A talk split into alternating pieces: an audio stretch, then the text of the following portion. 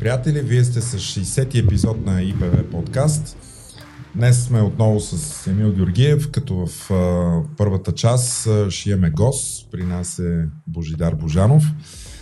Тази седмица, освен а, трагедията, която се случи по автомагистрала Струма, която наистина облече в скръп а, цялата ни страна, както и пожара, който беше в старческия дом – а, толкова много починали за една седмица от инциденти, като че ли скоро не сме имали. И дано никога повече и да дано никога повече да нямаме, но общо взето скръпта към всички загинали, включително и наши сънародници, и, така, от братска Северна Македония хора, това съвсем нормално отне цялото внимание и фокус за всичко, което се случваше в страната ни. Разбрахме за ужасните пътища, маркировки и всичко, което се е случило.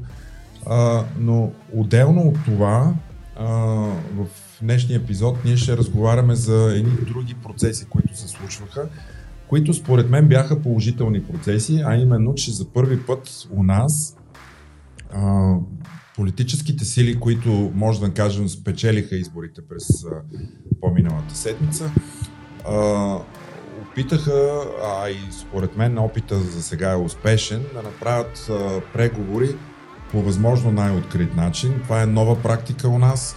Не съм следил дали това нещо се прави някъде по света, но така или иначе ние можахме да видим как а, политическите сили, които имат съгласие и воля да направят правителство в този парламент, седнаха на масата и в а, 18 секторни политики имаше 18 срещи, те предстоят, не всички са минали. Днес е петък, утре също ще има такива, докато вие гледате това видео. Така или иначе, това е, се случва по най-открития начин. Може да се гледа в Facebook, в YouTube, вероятно и в други социални мрежи и всеки да проследи в детайли какво представителите на отделните политически сили, наричани себе си партии на промяната, залагат като секторни политики, преди да започнат да оговарят конкретните министерски места и кой ще ги заеме. Та, именно затова през тази седмица се проведе и такава среща на тема електронно управление или електронно правителство а, Божидар или Божо, както ние, ние го наричаме, е тук при нас и беше основен участник в тази среща. Аз, между другото, да ти кажа, успях да го изгледам това 4-часово видео. За мен лично ми беше много интересно, не за друго, ми защото така ми даде някаква надежда, че а, така процесите след пандемията, които доведоха до това електронизацията да стане масова или доста повече от това, което беше преди. А, това ще продължи и то с още по-дълбок темп. Но понеже винаги, когато стане въпрос за тази тема за електронизацията или за електронно управление, винаги ти се появяваш по телевизията. Защо това е така? Кажеш няколко думи за себе си. И на първо място аз съм IT експерт. Mm-hmm. Работил съм по електронното управление, както извън администрацията от гражданския сектор, така и в един момент като съветник в Министерски съвет. С автор съм на някои законодателни изменения, на стратегически документи и следя темата и пиша за нея. Смятам сравнително разбираемо, така че затова може би хората се сещат за мене. Да, всъщност целта тук е това, което ние правим в този подкаст. Ти си за първи път ни гостуваш. Опитваме се някакви сложни неща да ги преведеме така, че максимално хората да ги разбират. Като каза, че от толкова години се занимаваш с тази тема, до сега, да кажеш докъде са се случили нещата, като говорим за електронно правителство, електронно управление – а, докъде са се случили нещата и с това, което видяхме в тези преговори, ще го има ли скоро и до каква степен то ще се развие, т.е. виждаш и някаква надежда след това, което беше тази седмица? Да. Ами, първо, някакви неща ги има. Нали, някаква инфраструктура е изградена, не само хардуерна, но и софтуерна. Някакви услуги съществуват, те могат да се ползват от някои хора. Аз, например, почти всичко правя по електронен път. Само, че това ми коства включително телефонни разговори в администрацията, където им разяснявам членове или не от закона. Това не е електронно управление насочено към гражданите. Това е електронно управление насочено към някой експерта или, както се казва, вица група съветски учени. Mm. Така че нещата, които ги има, за съжаление, не са достигнали до достатъчно много хора. Неудобни са, чупят се, не са интегрирани помежду си и това е нещо, което трябва да се промени. Тоест, да имаме до, до максимално много хора да достигнат ползите от електронното управление. аз, аз, аз, как да кажа, тук мога толкова анекдоти, всъщност те няма да са анекдоти, те ще са действителни случки. Ще станат. Само, само един нали, съвсем бърз пример. Община Пловдив, вадене на удостоверение за данъчна оценка на имот, който е там а, какво се оказва, не могат, да ми, не могат да ми отговорят с дни или по-скоро чакат аз да се обади да питам защо не ми издават удостоверението, а пък аз чакам да ми дадат указания каква такса трябва да платя, тъй като таксовата структура е супер неясна. Нали? И аз предпочитам да впрегна администрацията да ми каже каква е таксата. И сега какво се... Те чакат па да им се обадиш. А, така. И сега, мо, моята грешка е, че в съобщението, изпратено до тях, не съм си сложил супер ясно телефонен номер, нали, така че те да ме наберат.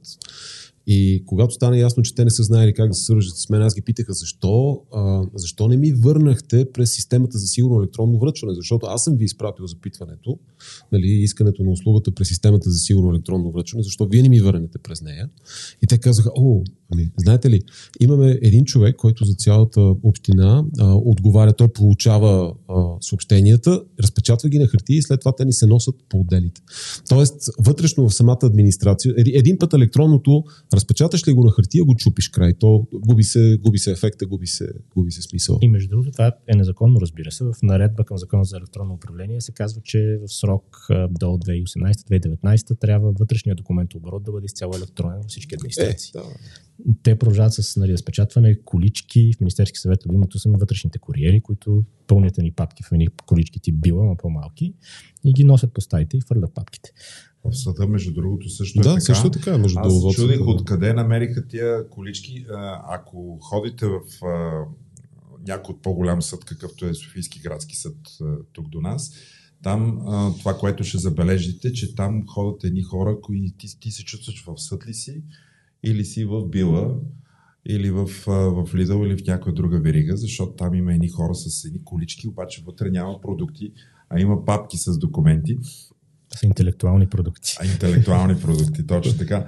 Добре, а, сега, ти си представител на Демократична България. Това е определено за тази политическа сила. Вие сте показали, че това е ценност, освен съдебната реформа, така и дигитализацията е нещо, за което вие се борите. Просто в предишните два парламента не стана време, не стигна времето за това. Но какво е от твоето виждане за другите политически сили, как те гледат на това? По-скоро вие имате съгласие, защото като че ли така изглеждаше по време на преговорите.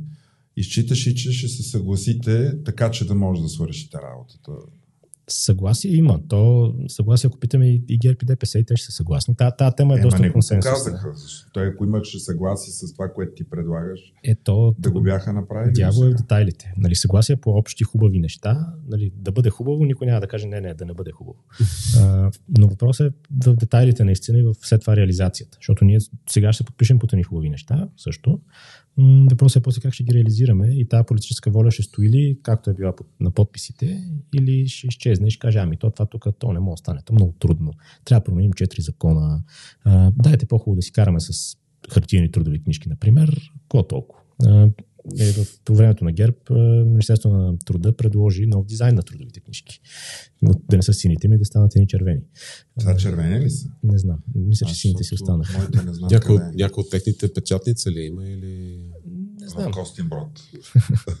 но, но така, хубавите неща в момент се сблъскват с сложности, защото реалният свят е сложен и администрацията не е проста. Тя е 120 хиляди човека централна, плюс 600 хиляди местна, а, процеси, колкото искаш, осложнения, исторически проблеми, колкото искаш. Така че като се сблъскаме с тия проблеми, да не стане, еми то хубаво да го направим, ама много сложно, дай да не го правим.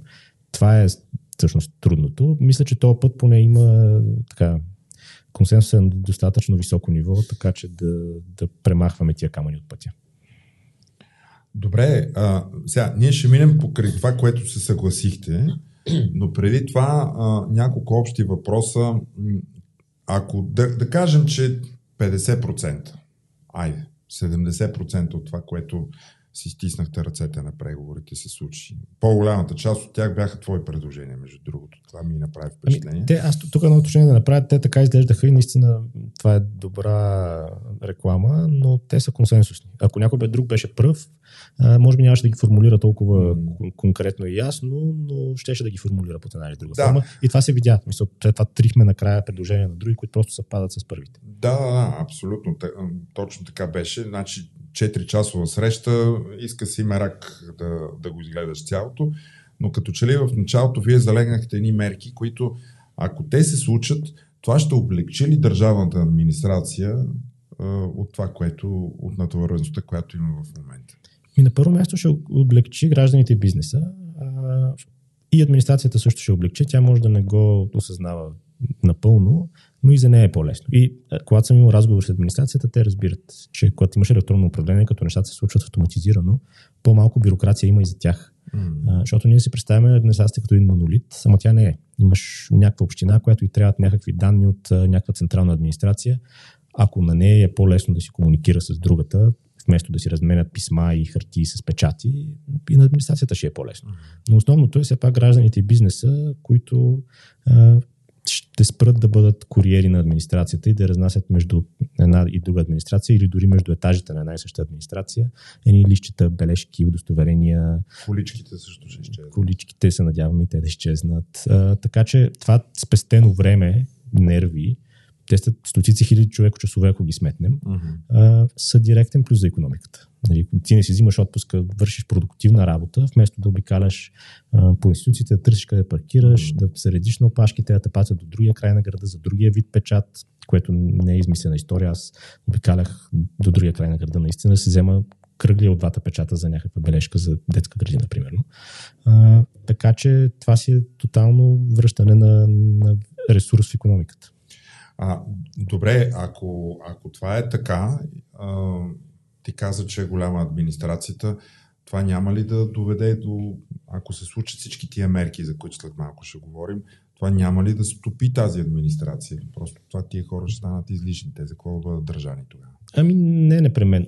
Със сигурност ще има някакво оптимизиране. То по-скоро покрай други мерки, не непременно покрай електронизацията на процесите, но им, трябва да имаме предвид, че администрацията немалката и част се води политико-правеща. Тоест тя прави някакви политики и ги, mm. ги изпълнява.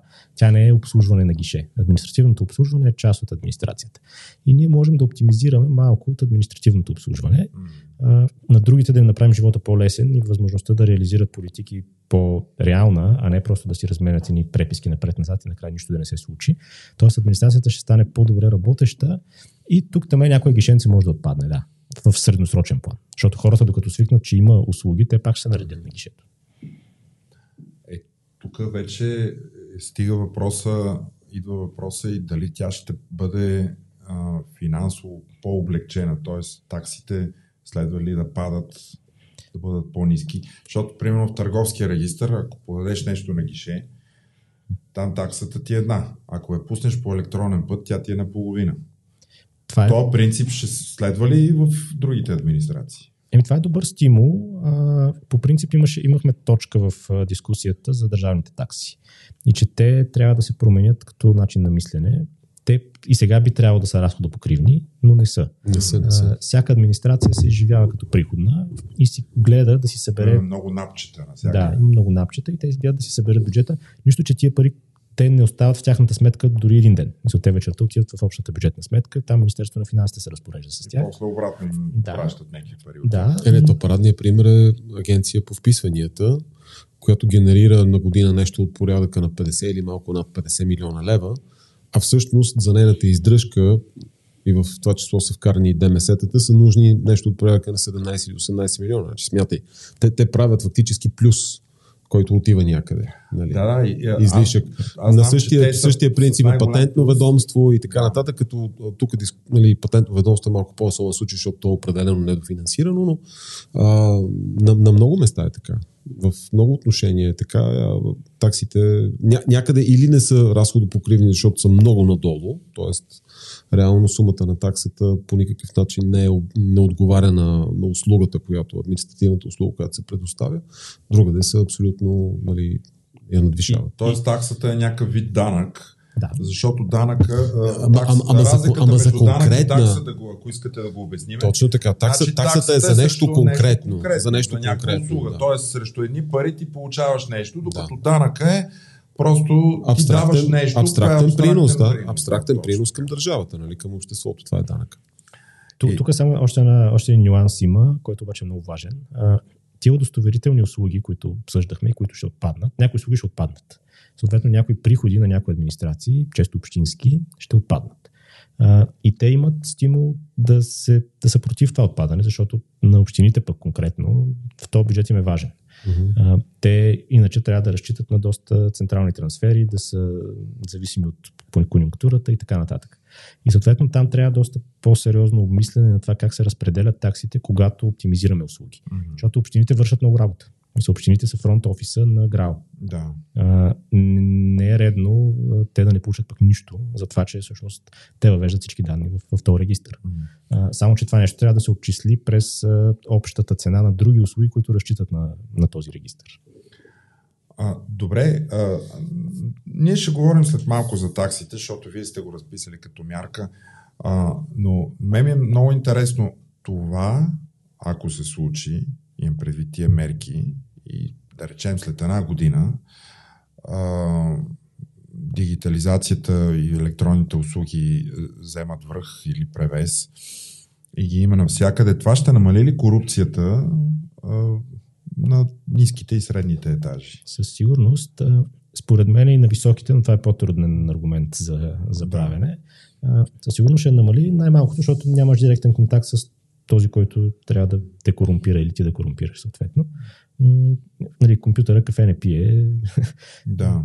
така че не мога да му бутнеш 20 лева, ти мога да опиташ да ги пъхнеш в лаптопа, ама никой от срещната страна няма да ги получи. Да, защото в дискусията си спомням Каримански от Има такъв народ, а, той изтъкна един пример, че в, примерно в кадастъра в момента има жестока корупция. А, примерно едно нещо да ти бъде издадено, имаш право на него, или да ти бъде издадено по-бързо, докато ако това мине през електронна услуга, аз това, поне това, което гледам в търговския регистр, подаваш електронно, те са длъжни в някакъв тридневен срок да ти го решат. Не, той кадастъра работи електронно, специално ако трябва да вадиш скица, схема и така нататък. Е, явно той говореше за друг вид корупция, защото в един кадастър той, освен да ти издаде някакви схеми и скици, а, там, примерно, ако даден имот не ти е нанесен, път трябва да бъде да, нанесен, да. нали?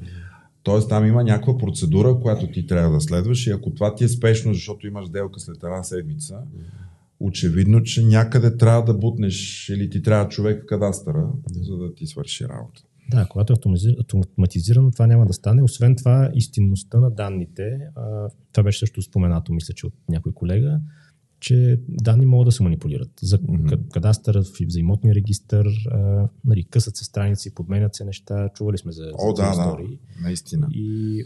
Да ти изчезне страница от делото, примерно, това си да. е имаш, безценно. Или от нотариалния акт. Или от нотариален акт. Така. Та, хубавото на, на, на електронното управление, че ти позволява не ти гарантира, защото трябва да бъде имплементирано реализирано доста внимателно, но ти позволява да имаш правилна проследимост на всички тия действия и да гарантираш, че един документ не е бил манипулиран.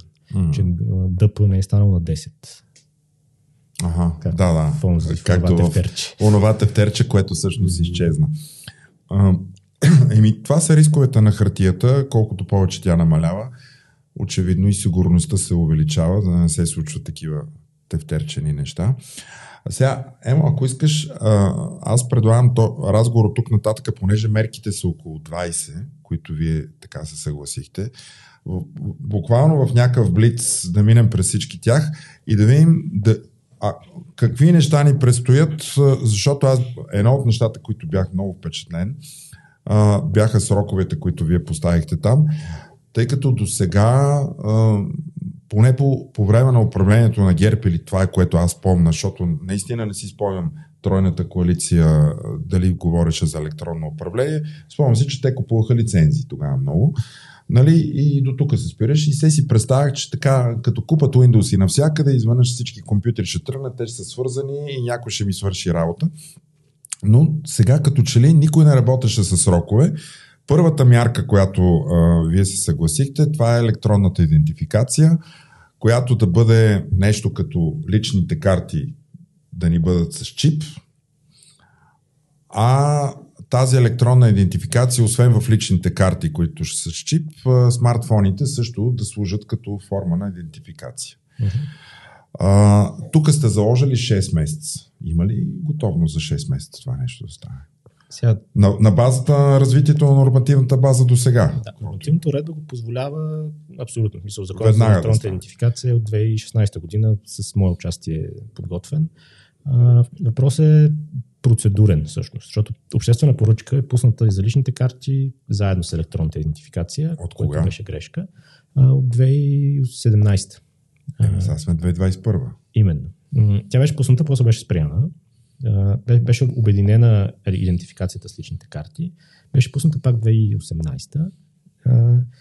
И по секретната процедура на ЗОП за сектор сигурност, съответно отне много време за бюрокрация. За подготвяне на документи, изпращане на участници, подбиране на участници, отпадане на участници. В крайна сметка, миналата година дори ако не беше и по-миналата, вече ми се губят годините, стигна се до решение за избор на изпълнител, което беше обжалвано пред КЗК. КЗК мисля, че потвърди, а, отиде във вас и вас каза, а, ами тук има неразрешен въпрос по прилагането на директивата за обществени поръчки, дайте да изпратим приоритетно запитване към съда в Люксембург и да го изчакаме, той да ни каже, а, всъщност ние тази процедура какво да я правим. И това нещо е забило там от година, може, може би повече, не знам. Mm-hmm. А, и а, няма изгледи, т.е. няма яснота кога ще стане. Ние в предния парламент изпратихме писмо до премиера, за да му кажем нека държавата да изпрати на съда в Люксембург писмо и да каже това не е важно, това не е стратегически приоритет и произнесете се по-бързо, за да отключим всичко нататък. Не мисля, че това се е случило а, и затова точно основният въпрос пред този срок е процедурен. Ако тази процедура тръгне утре, това може да стане. А, ако не тръгнеш, трябва да вземем други мерки, като, например, прекратяване на процедурата, търсене на альтернативни изпълнители, разделяне на поръчките, защото електронната идентификация сама по себе си може да стане сравнително бързо в тия срокове. Оптимистични са пак, но, но при така достатъчно политически натиск може. Въпросът е да се решат тия малко по-сложни процедурни срокове, проблеми. Тоест, сформира се правителство, веднага може да стартира обществената поръчка и в някакъв срок да, да. да ни викат пред районните да си изваждаме да, нови лични. Заданията са готови, всичко е... Дали... Добре, сега, ако можеш да обясниш, аз от тебе съм го чувал това нещо, а, за тези частни доставчици на електронна идентификация. Ти казваш, че вече те ги има. Къде да отида да си изкарам такава, за да и не какво чакам носи и кой я приема? Да. да. Ами... Какво мога да правя с нея, да. да. След като държавата се забави ужасно много, естествено пазара каза и направи альтернативна услуга. Един доставчик е Евротръст, Борика Банк сервис мисля, че е другия. Хубавото при, поне при Евротръст е, че няма нужда да ходите никъде. През телефона може да си дадете личната карта, снимка mm-hmm. на лицето и получавате съответната Получавате електронен подпис, но той може да се ползва и за идентификация. Няма да влизаме сега в теоретични дискусии за това, кое е подписа, кое е идентификацията. Не, чисто прак, практично да, за гражданите. Но всъщност да. на телефона си получавате възможност. Сега проблема е къде, къде може да се ползва това и отговор е на не много места. Защото той изисква интеграция. Изисква всяка една системка да почне да приема и то не е поясно по какъв протокол това нещо.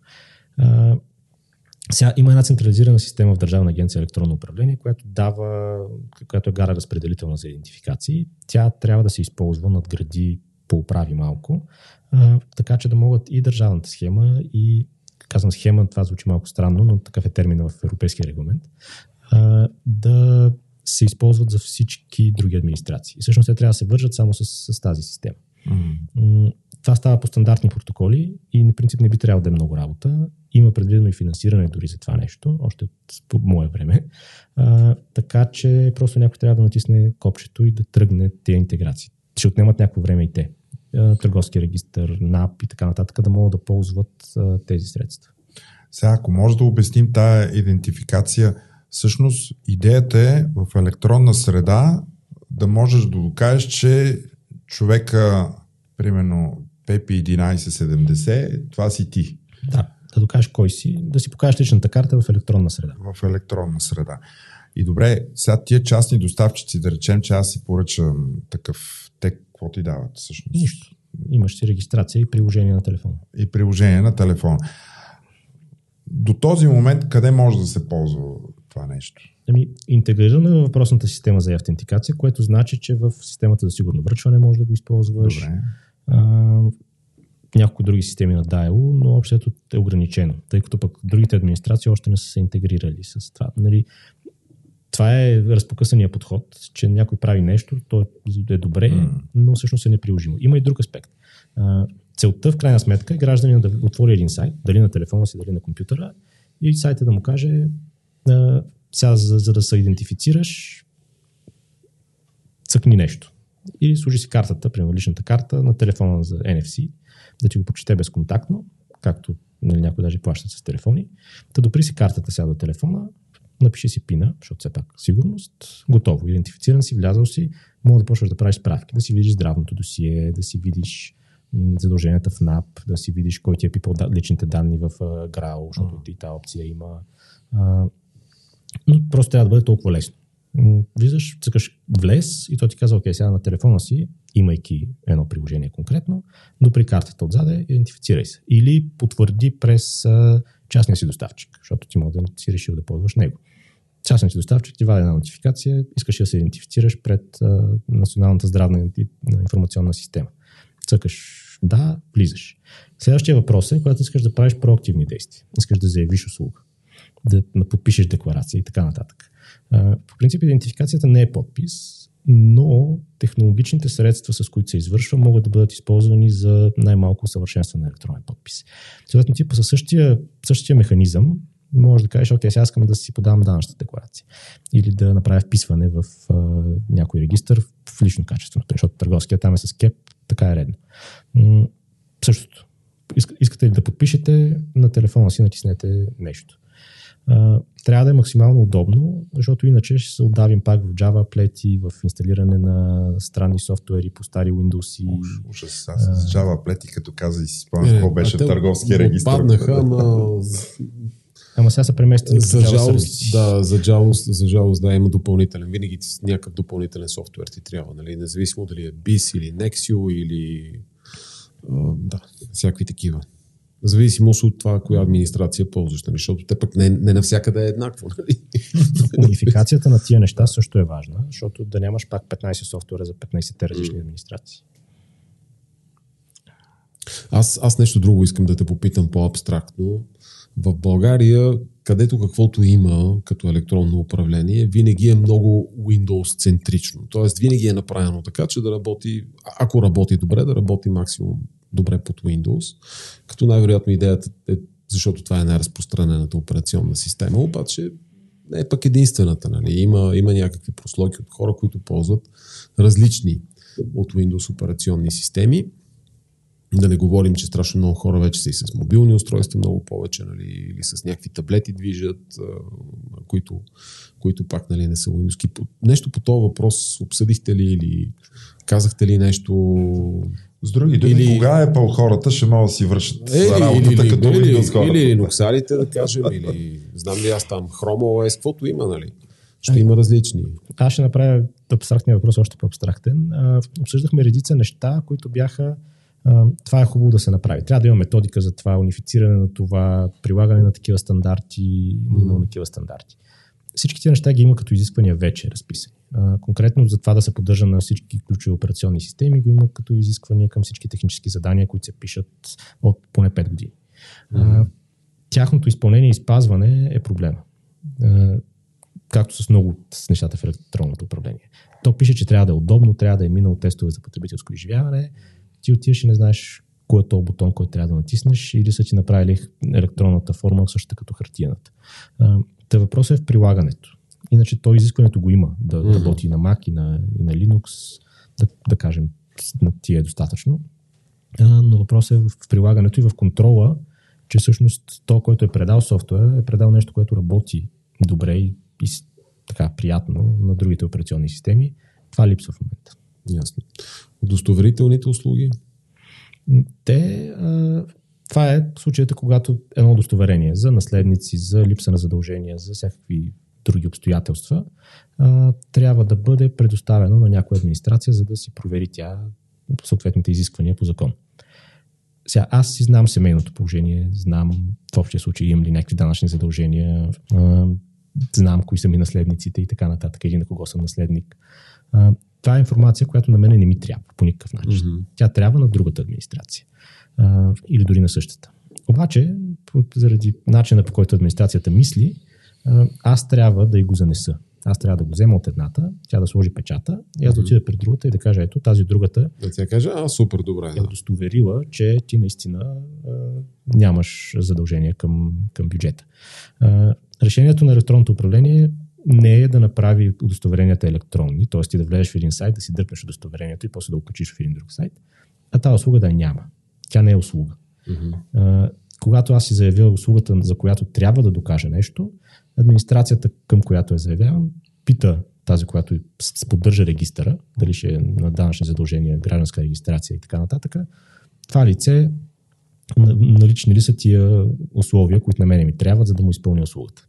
Женен ли е, не женен ли е, има ли наследници, няма ли наследници да, и така нататък. Да, и всъщност да. аз не трябва да бъда нейн куриер на едната или другата администрация, тя сама може да си го провери, автоматизирано включително, като част от процеса, без дори служителя да трябва ръчно да проверява, да, да премахнем и това нещо. Mm-hmm. Просто като, ако трябва да нямаш задължения, като той като цъкне предостави услугата и то да каже, ама то човек има, има задължения всъщност. А пък ако няма, изобщо тя да не разбира, че, че тази проверка се е случила. Това се прилага като доказателство, разбира се, защото е нужно по АПК, но то се прилага в документацията, която никой не генерира на ръка, тя автоматично се генерира. Да. И така спестяваме човекочасове, разходки, понякога между област до други градове, до другия край на страната, защото някакви неща се случват по настоящ адрес по, да. или по постоянен адрес, по териториална дирекция на не знам си какво. Така че. Да. Да, това, ли е, това ли е всъщност хипотезата, при която администрацията също страда от бюрокрацията. О, да, да, администрацията също страда от тази бюрокрация, а, от липсата на възможност да си а, комуникира с друга част от администрацията служебно и по електронен път. Тоест, тоест тук малко връщам пак лентата назад, но това е и голям плюс за самата администрация, т.е. и за хората, служителите, които да, са да. в администрация. Защото ти, ако имаш... Ще стане по-лесно и за тях. Да, ако имаш една услуга, в която трябва да събереш 6 документа, изведнъж 4 от тях просто отпаднат. И ти нямаш стреса, че аз проверих ли всичко, минах ли си по списъка, събрах ли ги, те истински ли са, защото някой път може да има и фалшиви. Просто си събираш заявлението и повече работа няма. Е, това не прави ли общинската служителка, кака си ика там, която си на компютъра, много силна. Си, си, си е в друг сектор. Тя е да. в прокуратурата. да. Тя е в сектор правосъдие. Ние ли прави много силна в това, че тя твърде много знае за теб? Защото, де-факто, тя не мога да го запомни. Път, тя ти иска някакви неща, които ги няма и не ги знае. Сега в момента тя ще знае всичко за тебе, верно няма да те пита, но това прави държавния служител много силен, защото де-факто...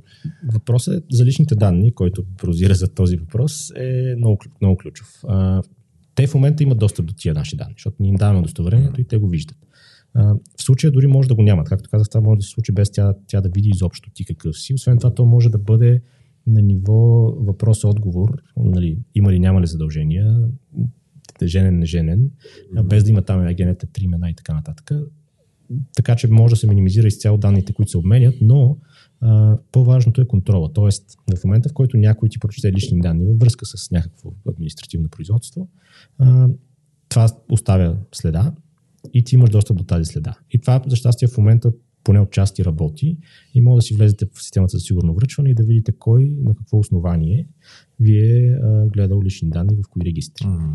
То не винаги е достатъчно описателно и понякога път повдига повече въпроси, отколкото дава отговори, но това са детайли, иначе принципа е на лице. Когато някой използва ваши данни от регистри, това оставя следа и вие, може следа. да, и вие може да проверите, дори може да поискате да бъдете известен, Мгм. когато това се случи. Да. Нали, А, ако аз получа известие, че някой току-що ме е проверял данъчните задължения и аз току-що съм си заявил някоя услуга, която изисква това да, да нямам такива, а, супер, всичко е точно. Но ако изведнъж аз не съм ходил в администрация от 6 месеца и ми цъфне на телефона известие, че някой проверява има ли данъчни задължения, и може пък някой да опитва да ме рекетира Мгм. и да проверим защо, на какво основание го е правил, кой служител го е правил. Така Дали, дали Добре. не си в списъка за бърз контрол, примерно. Да.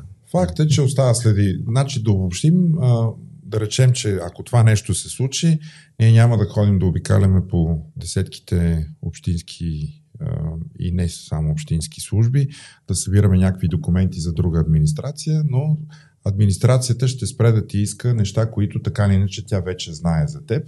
И това ще ти спести време да ходиш на кино, да пътуваш, да вършиш някакъв друга работа, Да да, развиваш работиш. собствен бизнес, да работиш нещо друго. Добре, третата мярка, която вие сте заложили е изграждане на ключови системи и регистри. А, да кажеш, каква е разликата между системи и регистри и всъщност за кои системи и регистри става въпрос? Да. Регистър е нещо много конкретно. То за, за неща все още няма дефиниция в закон, има е в наредба. То е, грубо казано, база данни плюс регистърно производство. Имаш една база данни, в която се събират данни за някого, обаче имаш и някакви процеси по вписване, заличаване и извличане на информация. А, системата е по-общо, т.е. тя е някакви различни функции, справочни. Е, чрез информационни системи се поддържат регистри но една информационна система не непременно е регистър. Та, кои са ключовите системи и регистри, които трябва да се изградят? А, Едната е Националната здравна информационна система. Тя започна да се изгражда миналата есен на пожар, след като не се... Където може да си гледа здравното досие. Да, Това е се ХИС БГ, Да, така ли? да.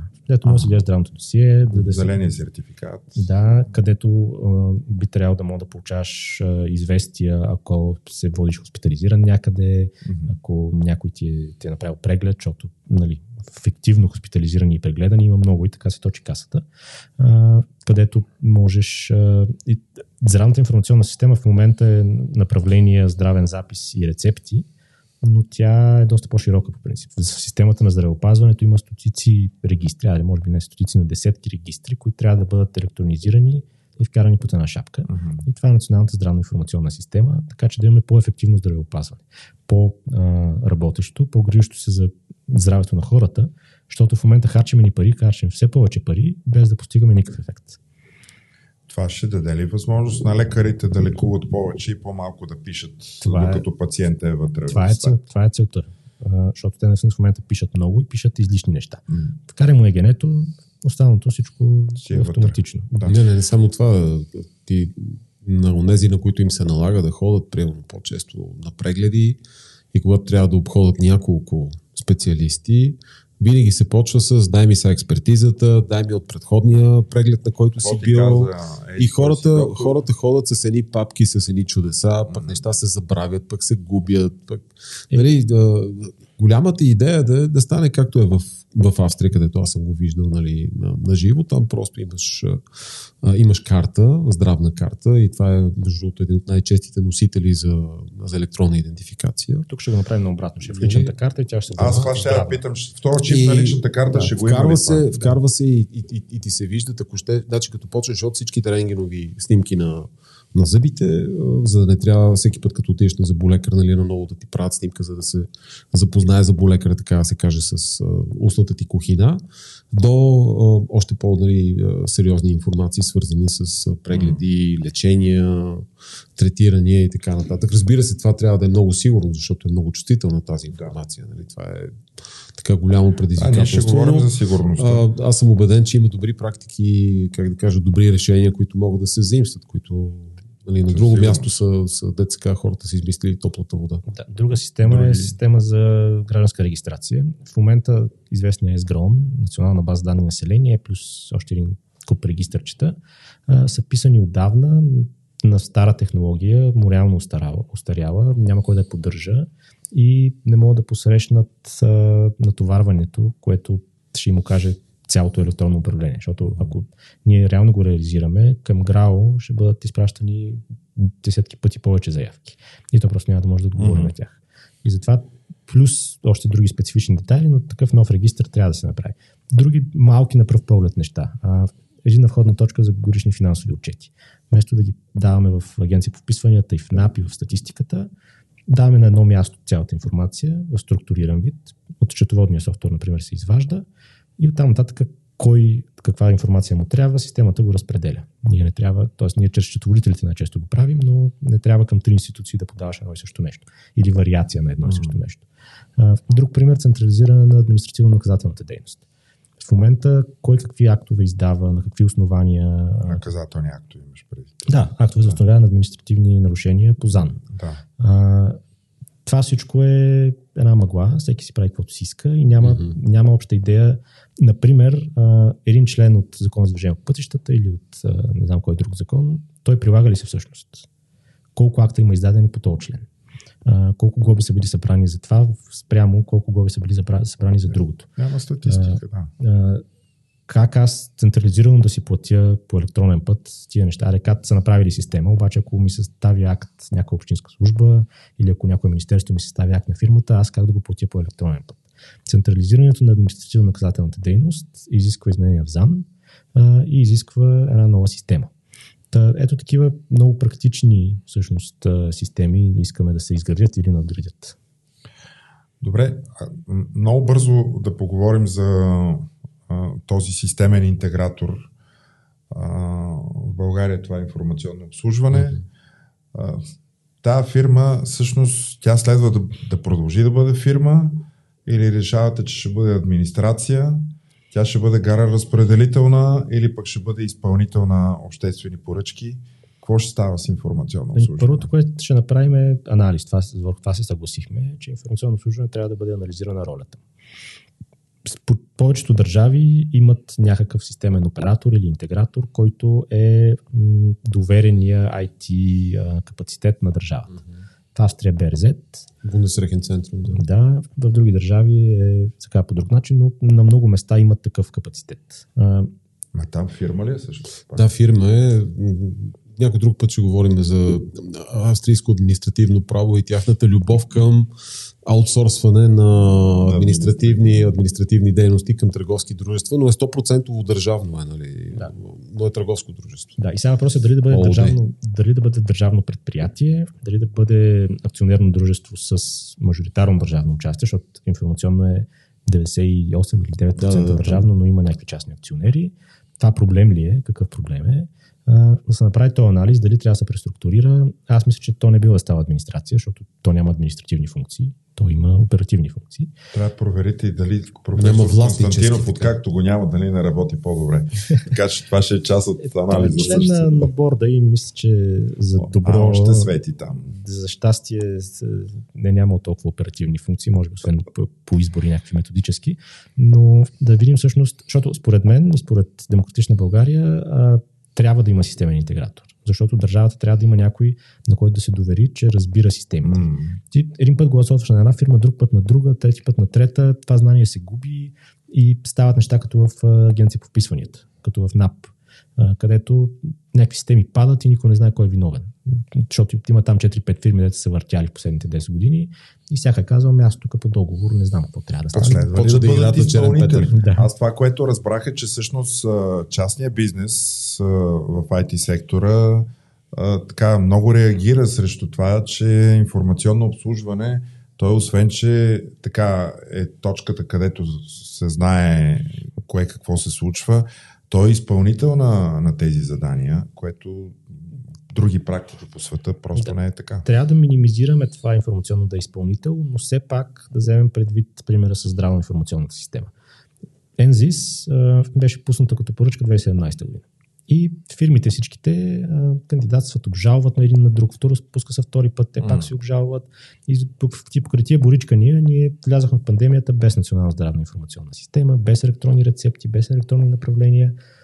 Министерството го възложи на ИО под формата на вътрешно възлагане и то стана за 3 месеца.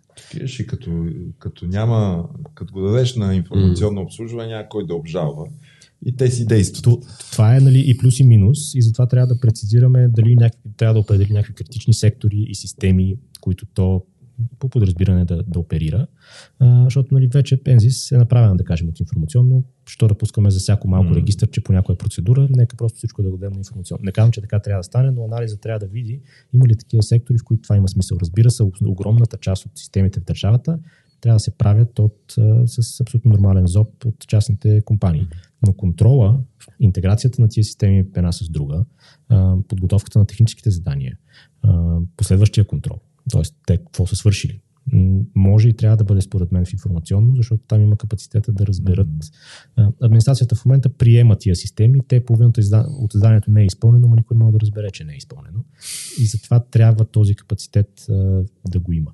Друго нещо, което информационно трябва да прави е централизирано поръчване на лицензи и хардвер. Да, това видях, че го заложих като да. мярка, но това няма ли да забави ми всъщност, всъщност ще го забърза. Защото когато информационно има директно с дистрибутори, защото всички тия лицензи а, имат дистрибутор. Mm-hmm. И те имат директна връзка с дистрибутори и деца вика могат да, да имат просто готови така, пул от лицензи, които някой каже, трябва ми 10 лиценза за, за това и 2 лиценза за Oracle. Mm-hmm. И те казват ми, хубаво, тия лицензи, ние с дистрибутора се оправим на края на месеца. Централизирайки това нещо, постигаш економия от мащаба и постигаш повече ефективност. Иначе, всяка администрация трябва да си пуска отделен зоб за три лиценза. Което... Да, да. Добре. А, там, т.е. там ще става централизирано, ще става по-бързо. Обясни това, което вие наричате държавен облак защото много се дискутираше по него. Доколкото разбирам, то е нещо, което е започнато, функционира, но не в пълната му функционалност. Какво е това държавен облак и за какво ни е? Държавен облак е хардуерна инфраструктура, която държава. Хардуерна. Хардуер сървърна, Не е някакъв държавен. Dropbox, такъв, дето държи всички файлове Ама горе. То има... Той е Dropbox е това. да. Сървърна ферма. да. То, нали, нещо като виц, но няма облак, има просто чужди компютри. Да. Та, идеята е за да държавата централно да поддържа дейта центрове. Mm-hmm. Сървъри много наредени, mm-hmm. а, с, разбира се, съответния софтуерен слой отгоре, така че да имаш автоматично бекъп и автоматично да мога да си... Когато една администрация каже, на мен ми трябва три сървъра за този проект и два сървъра за този проект, да каже цък, три тук, две тук и те да се появят. Mm-hmm. А не тя да ходи да си купува, някой да вързва тока, друг да провизира виртуалките и така нататък. Mm-hmm. това е едно на ръка. да има DDoS protection. Всичките тия изсипвания на които се бориха и преброяването и преди това и други системи, много по-лесно централизирано да поръчаш защита от атаки, отказ от услуга, друг тип защити. Web Application Firewall и всякакви security продукти могат да се сложат централизирано и така не всеки да трябва сам да се мъчи да си конфигурира, купува, лицензира, поддържа и така нататък. И всъщност за администрацията облака да бъде на мене ми трябва по този проект, например, който аз сега си изпълнявам, е толкова хардвер. Толкова RAM, толкова CPU и толкова storage диск. И ето, дай, дайте ми го и, държа, и облака му го дава. Тоест, той кой, това, е така, това е така наречения cloud computing, нали? Да. така? Тоест, а, не е нужно, аз се опитам така да го, поне един начин да, да кажа какво съм разбрал, вие ще кажете правилно или Боже ще каже правилно или не, за че за да не се налага за всяка отделна администрация, администрацийка, за един конкретен проект, да трябва да си купува много мощен софтуер, защото той трябва за кратко време Нали? Хардвер. хардвер, извинявам се, хардвер. Трябва и за кратко време и после може да няма, да, да ни трябва 15 да няма, години, примерно. Тя го взима, така да се каже, под наем нали, в, в облака и а, ангажира през облачен достъп, ангажира достъп до наистина мощен, мощен софтуер, хардвер и до, до, до процесора на мощ, така да го кажем. Това което, това, което още преди 15 години започнаха да предлагат IBM, например, когато си смениха модела мисля, Амазон също го правят. Да, да. Между другото, а, в а, дискусията те, те го питаха добре за какво ни е това нещо. H, HP предлагат и тогава неща. Асен Василев каза ми, за да не ползваме Amazon Web Services. Нали? Да. Тогава, между другото, си спомних за една социална услуга, социална мрежа Парле, която се срина след като Амазон им дъпнаха шалтера. Да, нали? да. Един вид, за да не ли се случва това и на нас, да зависим от Амазон, ние ще си направим Не, собствено. не, не, не е сериозно, не е сериозно държавата да, да зависи от... Да, плюс това тук има и сигурност, има лични данни, които... Има национална сигурност, има Да. и чисто прагматични неща, като latency, не знам на български как се казва, но забавянето Да, бе, в, то, връзката. в, в, в, там много английски ползвахте. Аз знам, тия дето не знаят английски, примерно, като са гледали какво са разбрали, Ма той според мен трябва нищо. да, това е ти английски, това не е, Да, не е е- също като, да, не е е също като английски. и, и, и всъщност да, да го така опредметим, в момента а, всяко министерство и агенция си има нещо като дейта център. Някакво мазе, някаква стаичка, Мгм. където бутани шкафове с а, хардвер. Това обаче не е истински дейта център. Той не отговаря на изискванията за противопожарна защита, за двойни подове, вентилация, всякакви такива неща. температура. Ток, който да е наличен 24 по 7 от 2-3 подстанции и така нататък. Всички тия изисквания, ако трябва всяка администрация да ги спази, това е много скъпо. Освен това, те като си накупят 100 хардвер и го натоварят на 3%. А, А да, и той и остава. остава нещо. останалото не използва. Докато като на едно място и всички го използват, тогава ще може да го използваш на доста по-голям процент и Може всъщност да да си купаят биткоини, бе. Това ще облегчи цената на услугите. Е, и всъщност да си спестим много пари, економия от мащаба. Като централизираш този ресурс, правиш економия от мащаба. Ми добре, а, следващата мярка, която сте заложили е електронизиране на регистрите чрез а, единна система за изграждане на тези регистри. Някакъв преход, аз това, което разбрах, че това е някакъв преход от екселски таблици, там такива тетрадки Да. в а, нещо по-сложно, но което си говори с други подобни регистри. Имаме по закон и решение на общински съвети и така нататък много регистри. Те обаче а, са регистри в правния мир, защото се води някакъв списък, има производство. Някакъв закон се казва, че има Да. такъв регистр. Обаче Да. много от тия регистри са или на тетрадки, или, на, или в Excel, или, или в някакви устарели системи, които а, не са сигурни, не са интегрирани и така нататък. И всъщност идеята е да хванем всички тия хартийки и Excel-чета и стари системи и да ги сложим в една нова система, която е направена специално за да поддържа регистри. Тя, в нея ще може да си направиш регистър, примерно ти си община Хикс. И така трябва да направиш сега нов общински регистър за еди какво си. И ти гледаш закона и кажеш, тук трябва да поддържаме това, това, това и това за, примерно, дадена фирма, която иска да се регистрира в този регистър. М, Кажеш, в този регистър ще има тези полета, трябва да има връзка с търговски регистър, за да извлечем актуалното състояние, когато го регистрираме. И получаваш регистър за Мгм. нула пари, вместо да поръчаш да ти го направят за 50 за 100 хиляди. И който има резервни копия, има сигурност, има отворени данни и спазва всички изисквания на закона. Защото в момента, ако тръгнем всеки регистр да го правим електронно с отделна поръчка, той първо няма да спазва половината изисквания, после ще излезе, няма да стигне бюджета. Добре, а, много бързо да ми обясниш какво означава въвеждане и реална експлоатация на система за централизирано заявяване на общински електронни услуги. Аз разбрах само последното. да. Ами, общинските имаме 200 и косур общини, 260 или сколко Да. станаха вече. И 64-6, нещо такова. Те непрекъснато ги сменят, както се каже. А, та, всички тия общини имат до голяма степен едни и същи услуги. Някои са по гражданска регистрация, други а, местни данъци и такси, трети някакви сградни, инвестиционни и така нататък, но те са до голяма степен същите. Със сигурност за заявителя те би трябвало да са същите, отзад процесите може би малко се различават. Та, вместо всяка община да си прави услуги, имаме една централизирана система. Тя съществува, тя е направена вече. Трябва да се до, направи малко, да се влезе в съвременните изисквания, защото е на 4-5 години. И всъщност 264 общини да получат електронни услуги. Гражданите на тия общини да могат да си ги заявяват по един и същи начин, просто да кажат, аз съм от община или коя си, Треклено, и искам да се заявя тази услуга. Иначе кога община Треклено ще направи система за електронни услуги?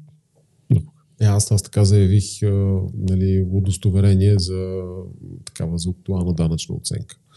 Да ми дадат за, за Плодив. Там, дето ви казах, че един човек им разпечатва Да, но, съобщенията и ги разнася но по Пловдив е голяма община. Тя по време може да си поръча електронни услуги. А, по-малките става прекалено сложно. Тоест, те електронни услуги някакси от някакво централизирано място, ще потекат към всички услугите. Да. Въпрос на, на съвсем малко време, те просто да си ги пуснат да. за своите... Въпрос на, на, на цъкване. Тоест те трябва да се добавят в един портал, да. а, можем и така да го кажем, и вече потребителя, гражданина в този портал избира коя община, коя услуга и всичките изглеждат по един и същи начин, нали, за, да, за да е лесно. Логото на общината, нали, съответно. Да, да, да, да, да. Сега ти обясни какво са, каква е разликата между регистри и системи. А, вие сте заложили надграждане на тези ключови системи а, да работят с интерфейс за отворени данни. Какво значи това? Ами, всички... Защото ти отворени данни много често говориш за това. Да, важно. Държавата събира много данни. За нас, за автомобилите ни, за фирмите ни, за mm. каквото се сетиш. А, тя ги събира с нашите данъци и съответно те ни се полагат. Ние имаме право на достъп до тях. Това е принципното условие, без значение какви са данните. Слагаме оговорката за защита на личните данни, т.е. не може просто да пуснем цялото грало или целия НАП публично, но анонимизирани или агрегирани данни, когато се засягат лични данни, или суровите данни, когато не се, трябва да бъдат публични. Трябва целият търговски регистр, каквото има вписано в него, да бъде публичен. 2016 направихме да кажем до голяма степен това. Търсачката на Биво, след това Бърт е базирана на тези данни, които тогава отворихме. Доколкото знам. Тя, нали, може да си я купиш тази база данни. Аз знам, знам че а, те я продават. Беше преди така. Беше, той сега май можеш. То номерът, проблема беше такъв. Ти можеш да си я купиш. Тя беше скъпа. След това беше намалена таксата. А, и ти опитваш да си я купиш, обаче те не ти я дават. Защото... Е, как нали си платил? Е, ти мога да искаш да платиш, ама те няма ти вземат парите. Ага. Оперативна самостоятелност имаше, която така. Та идеята е всичките данни да бъдат публични, защото трябват на различни групи хора. Дали за прозрачност, дали за оптимизиране на бизнеса. Научна дейност, изследователска. Да, два примера ще дам от регистрите, които са там. Себра. Uh, всяко едно плащане, което държав, с държавни пари се извършва, трябва да го знаем. Трябва да знаем към кого е отишло, защо е отишло. Защото да, ЗОП и обществените поръчки са някакво приближение, което е полезно. Какво държавата е дала за обществени поръчки. Обаче имаш поръчки под прагове, имаш анекси, имаш инхауси, имаш държавни предприятия, които кой знае какво се случва. Като отворим Себра на ниво транзакция, ще видим кое, коя структура, дали държавно предприятие или администрация, на кого, физическо или юридическо лице, е платила колко, кога и защо. И това е изключително важно за прозрачността. Регистъра на МПС. Няма да отворим естествено кой какви коли притежава. Обаче ще отворим а, регистрация на автомобили по марки, модели, по области, години, години и така нататък. Дизел, бензин, Дизел, бензин. Нали, електрически. Това, на, само на първо четене ще помогне много на вносителите на авточасти да си преценят, окей, тия се чупят на 6-та година, да. преди 6 години са регистрирани толкова, значи сега трябва да си направим толкова на склад. Добре, а, Друга мярка ти, вие сте заложили повишаване на нивото на киберсигурност. Това означава да не ни се случват повече такива случки, като в НАВ, в търговския регистр, сривовете, които имаше в последните няколко години. Това колко бързо може да стане и въобще колко е голям проблема там? Проблемът е голям, а киберсигурността е процес. Тоест, то не може да стане, не можем да. да му срежем лентата, да кажем сигурни сме. И то затова е толкова общо заложено. Не е да купим нещо или да надградим а, нещо. То е да намерим хората, да си купим лицензите за технологиите, които имаме нужда, да ги обучим тия хора, да свържем институциите. Аз държах в дискусията да има обмен на информация за заплахи между администрациите. Тоест, когато едно IP удари една администрация, другите да знаят. Да знаят, директ, да са, да. Директно да го блокират. Няма, няма нужда да, да мислят даже. Така че това е дълъг процес, затова е заложено толкова, толкова общо, но пък е важен. А, вие сте заложили заявяване на всички административни услуги да става по електронен път. Добре, а, но ще остане ли стария начин за заявяване? Естествено. Все пак има хора, Естествено. които... Няма, няма да премахнем Комплексното административно обслужване в АПК казва, че по, трябва по всички канали да мога да го заявиш. Да. Мога да отиш на хартия, мога да по електронно, мога да се обадиш по телефона в някои случаи, нали, по СДОИ имаш устни справки. А, така че хартията сигурност остава, а, като все пак хубаво е като се заявява нещо на хартия, то да се вкара в една система и хартията дори да се върне на заявителя. Mm. Така, между другото, в момента е по закон, той и тази част не се спазва. А, дори в дискусията имаше а, възможност почтите да представят да са посредници, т.е. да отиде възрастен човек в малко населено място до почтата, която си знае, близко му и така нататък, вместо да ходи до областния град и да заяви през почтата някоя услуга, която да му е посредник. А, тя пък да заяви електронно услугата към териториалното разпределение на администрацията и тя да върне отговора пак през почтата.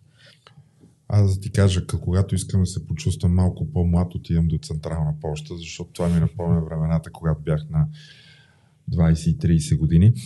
А, сега, до тук говорихме някакви много сложни неща, обаче нещо, една от мерките, която със сигурност хората ще разберат е отпадането на печатите и сканираните документи. Все още у нас има институции, където е много важно да имаш печат. Да. И те го изискват. И аз сега тук ще разкажа една история, дето се разхождах през половината град да търся печат. Записване на дете в детска градина. И там на изследванията от лабораторията трябвало да има печат. Казаха в детската градина, в яслата. И не е просто един печат, два печата, защото имало кръгъл и квадратен. Нали, тук става почти виц, но така е. Mm. И аз викам, добре, има какво е нормативното основание? Нали? И те викат, ми така ни казаха от рези. Защото то нормативното основание така ни казаха. И, и, се прави хората, защото по-после рези ще ги губят.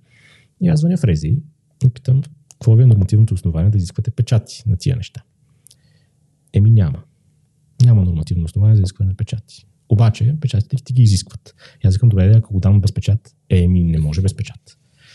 Тоест, това е някакво административно обичайно, обичайно право. право нали? да. Тоест, чрез обичай се е наложило в степен хората вече да, го вя... да смятат, да. че това е право, нали? да го възприемат като право. И когато им кажеш, като задължение. Като им кажеш дори в най-очевидната форма, колко е абсурдно, те пак да не могат да разберат, че това не е. Колкото го няма нали, като нормативно изискване, има те естествено, естествено, че върнат, ако няма печат. И то дори в случая има някакъв смисъл, защото някакви родители носили фалшифицирани бележки от, от лаборатории. А, и всъщност не е чак толкова прост проблем, нали, просто да ги махнем, така че нали, заложили сме и други мерки, а, но целта е да отпадне изискването за печат, т.е. да бъде санкциониран административен орган за това, че ти е изискал печат. Иначе те могат да си бият, ако искате 4 печата. Но ако някой друг ти изиска да има печат, пък и те върне за това, тогава той да бъде глобен. Да, всъщност такава санкция в момента съществува, когато примерно банка или друга институция ти изискват а, актуално състояние на фирма, този служител подлежи на глоба от 500 лева. Или от, не, данни от регистър Булстат имаха едни карти на времето. Mm. Спомняш, той сега е електронен регистър. Ако ти го искат някъде, този служител може да го репортнеш и подлежи на глоба. А знаеш, кое е най-голямата ирония? Че поне до преди няколко години един от малкото хора, които искаха актуално състояние, бяха съдите по вписванията. Да, абсолютно. А, сега, и тук забележи, разказа продължава. Отпадане на медицински картони, трудови осигурителни книжки, талони, стикери и хартиени носители на информация, поради факта, че данните, които носят тези неща, те, те са някъде другаде, т.е. някой разполага вече с тях. Да, в случаите, когато не разполага, те трябва да бъдат мигрирани към централизирани регистри. Това може да отнеме време, нали, защото имаш тонове здравни картони с някаква информация, която може би я няма другаде. И това ще отнеме време, затова, както и казаха и колегите в дискусията, ние не можем просто от утре да, да ги изхвърлим. Те трябва да останат и поетапно да се наливат. Трудовите книжки, нали, споменахме вече за новата корица, но трудовите книжки имат, доколкото знам, в тях информация, която няма никъде другаде. Няма я в НАП, няма, я в НОИ. А като отидеш на работа, постъпиш, ти какво ще му занесеш на работодателя? Нищо. Егенето си. И той ще те впише някъде, както и сега те вписва, ще каже каква заплата имаш, както и сега го прави. И евентуално в НОИ ще трябва да ти водят клас прослужено време, за да не ти го смятат на база на трудова книжка. И ако имаш някакви запори на заплати, които в момента се вписват в трудовата книжка, ще трябва да се впишат в отделен регистр. и май с това се изчерпват нещата, които има в трудовата книжка. Един бонус от падането на трудовата книжка за работниците е, че работодателя няма да може да гледа на предишните работи какви заплати е взимал. Защото ага. това нали, в момента може да се случи съвсем спокойно. А, и сега това е бонус за служителя, може би малко ограничава работодателя, пък да провери той наистина нали му е казал на интервюто каква заплата реално е взимал предния път. А, но така или иначе, отпадането на тази хартия, която тя се губи, къса се стават ни парцали след 10 години. Мгм. Излишно е, при положение, че това може да бъде централна информация. Другото са стикерите, по които почнахме да лепим. Аз още не съм минал преглед, трябва скоро да мина, за е- екостикерите. Тия новите сега, да, са де- шарени. дето не мога да гледаш от тях през стъклото си. Да. А, Абсолютно излишни. При положение, че по регистрационен номер на автомобила мога да получиш същата информация, която се съдържа в тях в някакъв чип. А, Това е нещо Кой, кой, кой ги печата тия стикери?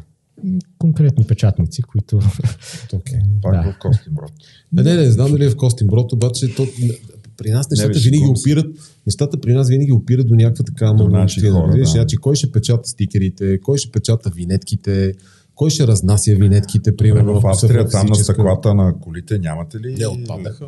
И, и там Е, смисъл, няма, има, няма лепенки. има, има, има лепенки за тези кратките, които са. Нали? Значи, ако не, си, ако не си вземеш винетката през Алп, нали, не си я вземеш електронно, защото може и да не знаеш как, М. как се случва това нещо, нали, влизаш на бензиностанция, пак казваш, дайте ми Хартия, винетка да, да. и си я лепиш и си играеш. Аз, например, нали, една винетка, преди да си я сложа на, на стъклото, първо я слагам няколко пъти на седалката на колата, за да отнема от лепилото, защото това просто. После няма сваляне. Нали? А, а добре, а, а гражданската отговорност, тя не може ли да стане също електронно? Също, също. Е, всичко може. Защото в момента застрахователите казват, еми, то е скъпо, защото тук е лепенка, от тук по- после имаш още нещо друго. Тоест, много неща са и ти трябва. Аз му казах, добре, е, дай ми я тази застраховка, прати ми, ама трябва да ти дам и стикера, така че няма как да не дойдеш в застрахователния Това, е- това е другото. Дори, за сключване, нали, имаш в момента дистанционно сключване на, на гражданска отговорност, обаче трябва да отидеш да си вземеш стикер. Като отпадне този стикер, чиято единствена функция е да може контролен орган да провери ти имаш ли, нямаш ли. М. Само, че контролните органи вече могат да проверят това електронно. Пишат ти номера на автомобила и, и той излиза. И аз мога да ти проверя на твой автомобил, имаш ли или нямаш ли гражданска в момента. Е, както е с винетките, може да провериш имаш ли или нямаш. Да, само че с винетките мисля, че мога да провериш само ти, докато за гражданската, като напишеш номера в гаранционния фонд, ще излезе Да. за чужди коли. Ага. Е, И, и всъщност няма нужда от тия стикери. Това са едни излишни разходи, излишни хартии, Така е, така. а, излишно разкарване при сключването а, и излишни пари в нечи джобове също така. Мгм. Така че това нещо трябва и може да отпадне. А, това, което си спомням, че дискутирахте много накратко, беше уеднаквяването на двете системи в, в правосъдието. Това, което ние наричаме ам, електронно правосъдие, т.е. единната информационна система на съда и ЕПЕП, единия портал за електронно правосъдие, Да. а, да бъдат а, Еми, там, там е Сходни, сложна, да, е- Това не е ли еднакви. това, всъщност не е ли на Висшия съдебен съвет, защото... така е, а, но то се предпоставя от ЗСВ. М, И всъщност, а, сега, електронното правосъдие, това, което имаме в момента, не е електронно правосъдие. Не. естествено, че не е. да много ходиш до, до място да напишеш вярно с оригинала на електронния си подпис. А, так, защото има, има и такива случаи, Да, знаете има, по-добре от мене.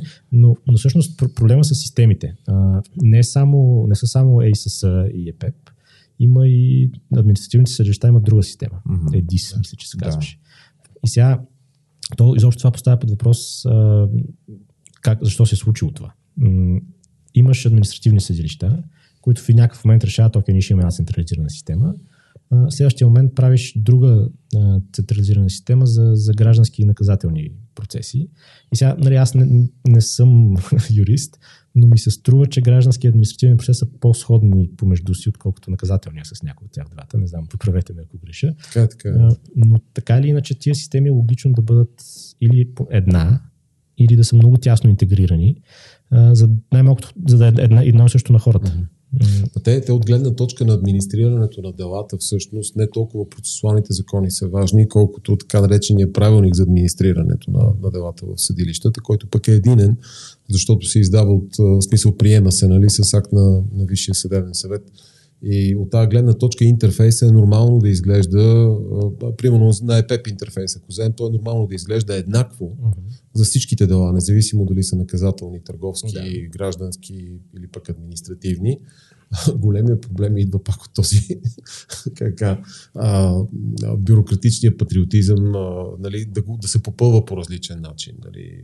Но, но това, това ще го... Тоест, ще го обсъждаме. вижда едно нещо, Не, не, те- адвокат, страните Не, не, виждат това, това, това е категорично различно. Да, аз а, а, много обичам да го дам този пример за наш колега съдия, който А, просто за да знае какво се случва в ЕПЕП си е направил някакъв фейк профил там а, и от време на време си пуска, той си дава достъп нали, а, до някакви дела, които той гледа на фейк профила си, само за да види какво ще излезе в профила, нали, тъй като а, на практика това, което деловод, а, служителите в деловодството трябва да правят е да въвеждат едни и същи неща по два пъти, по три пъти, например. Нали? А, а не един път да го въведеш и след това да натиснеш говорим... един бутон и той да го разпрати на съответните. И за това говорим за интеграция, за да може mm. дори да остане ЕПЕП като концепция, защото нали ясно, че трябва да имаш част към гражданите и част към съда, това да не са отделни, несвързани системи. Те имат някаква интеграция в момента, доколкото знам, но тя да бъде наистина абсолютно пълно двупосочна. Е, с това Виж съдебен съвет ще успеете ли да го направите? Защото до голяма степен зависи от тях. Или ще чакате да другата група да прокара промяна в Висшия съдебен съвет и с новия състав да се реши ами, това сега, нещо? То предвид, че това са технически въпроси, а не са толкова фундаментални, според мен е, е възможно. Ема топката така ли че си остава от тях, те го отлагат, отлагат, активно го отлагат и а можеше отдавна да се е случил, платено е. Да. Добре, и а, остана още малко пилотно въвеждане на, дистанцион, на електронно дистанционно гласуване. Да обясниш какво е това, кога ще стане и как ще изглежда. Това е, да, може цял подкаст да направим за него. Не, не. Дистанционно гласуване е нещо, което имаше референдум за него, имаше да. дори закон в изборния кодекс пишеше, че то трябваше да се е случило вече 2019 година. 2019, да. А, за европейските, за то, то беше, евро. Хората, хората го забравят, ама то беше въведено за първи път при ГЕРБ още с първия изборен кодекс, така наречения изборен кодекс Фидосова. Там имаше предвиден, предвиден механизъм за електронно гласуване, но Конституционният съд го отмени, защото беше наистина лошо написано. Mm. А, мисля, че докладчик беше Емилия Друмева по това решение а, и от тогава само се говори как ще трябва да се, да се пренаправи, да се пренаправи, да се пренаправи, обаче с Еми... целият този хейт, който се изля сега по машинното гласуване, аз не знам, чисто да, политически ще е сложно политически да бъде ще е прокарано, защото нали, някои партии съзнателно сеят недоверие в а, технологиите. А, те не, че са нали, супер 100% сигурност. Такава няма. Mm. А, затова това, което. Ама, ама знаеш, много е важно да се казва, че няма 100% сигурност, съответно, че е много далеч от 100% сигурност и хартиената да, част, да, нали? да, защото, аз, аз, защото всичките упреци срещу машинно или електронно гласуване биха били окей, okay, ако можеш да кажеш, че в хартиената обработка всичко е топ и там нямаме никакви съмнения, ама никакви, нали? Че не се да, донаписват, донапренаписват и така нататък протоколи, не се късат и унищожават бюлетини и всичко останало. Това е, тази част от дискусията хората много често я изпускат. Да, и всъщност това, което предлагаме все пак е да се направи една система, с която да може да се провеждат дистанционни избори и референдуми. Тя да се пилотира. Може да се пилотира на частични местни избори, може на някакъв местен референдум, може на европейски избори само за българи в чужбина. Има всякакви сценарии. Въпросът е... Организации могат ли да я ползват? Ами тя, идеята е да бъде с отворен код, да бъде аудитирана не само от тук местни органи и експерти, ами да бъде дадена включително на всякакви международни експерти. Mm-hmm. Да следваме процеса на Швейцария, която направи една такава система, отвори я и я даде на всички да я тестват. Изпращаше им, нали, аз бях включително включен в мейлите там, които разпращаха. Регистрирах се, разбира се, от интерес. и така, че всички реално да могат да се уверят, всички с някакъв експертен капацитет, да се уверят, че тази система работи добре. Ако има проблеми, те да бъдат изложени, а не както с машините сега. Ние цяла година да обясняваме дайте кода, дайте кода, дайте кода, да го видим какво работи всъщност на тия машини. Те в крайна сметка пак не го дадоха, което е, е проблем, обективно. Добре, това да речем, че остава малко в сферата на административната фантастика, но последната точка, за която вие сте така постигнахте някакво съгласие, е предефиниране на модела за определене на държавните такси в съответствие с комплексното административно обслужване и таксите да са разходно ориентирани. Ние го обяснихме това нещо. А, сега, аз това, което си представяме, че а, тези удостоверителни услуги, като намалеят, т.е. няма нужда да ходиш си караш извадиш едно удостоверение от тук, което ще платиш 5 лева, за да го носиш там, за да изкараш едно друго, което там ще платиш 5 лева. това ще намали размера на държавните такси. Съответно, самите държавни такси може би ще станат по-низки, защото ако те са разходно ориентирани, тяхната цена най-вероятно тя ще падне, защото ти кажа, че до сега имаме много напчета, където различни институции събират някакви пари, които ги вкарват в централния бюджет. Въобще Асен Василев, като един бъдеш финансов министр, съгласен ли е с цялото това нещо? Тъй като... Ами според мен да, но всъщност не е непременно да бъдат намалени. Могат защото те в момента не, как, как се определя цената, определя се на око. Да. А, Гледа се стите. Да. Защото ти в разходопокривността а, имаш да калкулираш много неща. Заплатите на служителите на гише, сградния фонд, общата администрация, която се грижи отчасти за това и информационните системи, които участват. Защото поддръжката на тия информационни системи и регистри струва пари. Ако ти калкулираш цената на поддръжката на един регистр в цената на услугата, разделяйки на брой предоставяния, разделяйки на там други фактори, може да се окаже, че цените дори в някъде са по-низки. Нали, пак този анализ трябва да бъде направен и да видим, но до сега мисля, че не са калкулирани или поне навсякъде този аспект, че ти като електронизираш нещо, в разходите включваш и поддръжката на информационните системи. И това само за частта на таксите обсъдихте ли а, такива fast track процедури, нали? т.е. бързи писти срещу по-високи такси, там където е възможно. Нали? Защото не навсякъде може, но да кажем издаването на документи за самоличност, класически пример. Плащаш по-висока цена, става по-бързо. Нали? А, други, други административни услуги по подобен начин могат да се движат. Търговски регистр, там няма бърза услуга, защото тя е една. Нали, една. То като става в рамките на един ден регистрацията на една фирма, няма смисъл да плащаш. Не, не, някъде може, някъде има смисъл, другаде няма смисъл. Да, има. Да. Не, сме, не сме ги обсъждали, но не трябва да стават случаи като а, и при трите вида услуги да е цъкане на едно копче, но просто за да вземеш повече пари и да бавиш гражданина излишно. Ако, ако може Тоест... услугата да бъде извършена за 30 секунди, трябва да има една такса и тя да бъде за, да, да, да получиш веднага. Добре. А, ами аз мисля, че до, така успяхме да покрием всичко, което обсъждахте в тази група. Аз лично ще продължа да, да следа това, което се случва там. Това, което си представяме, е, че от следващата, да речем след една година, ще имаме електронна идентификация, ще можем а, да се разхождаме много по-малко в студа, а, да събираме разни документи. Съответно, обществените поръчки ще стават а, много по-бързо а, и информационно обслужване ще бъде един работещ орган, който ще надгражда, няма да спира процесите. А, таксите ще станат а, по- по-малко.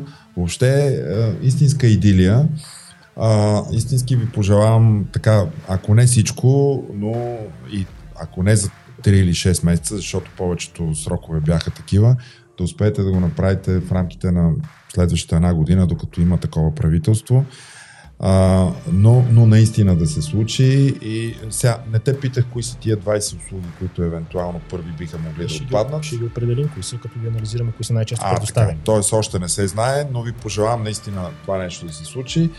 Това беше а, Ошидар Божанов, с който говорихме за електронното управление и нещата, които имат да се случат у нас. Ако харесвате това, което чухте днес, и въобще този формат, може да натиснете бутона subscribe, който е в ляво от мен и може да ни слушате във всички подкаст платформи. thank you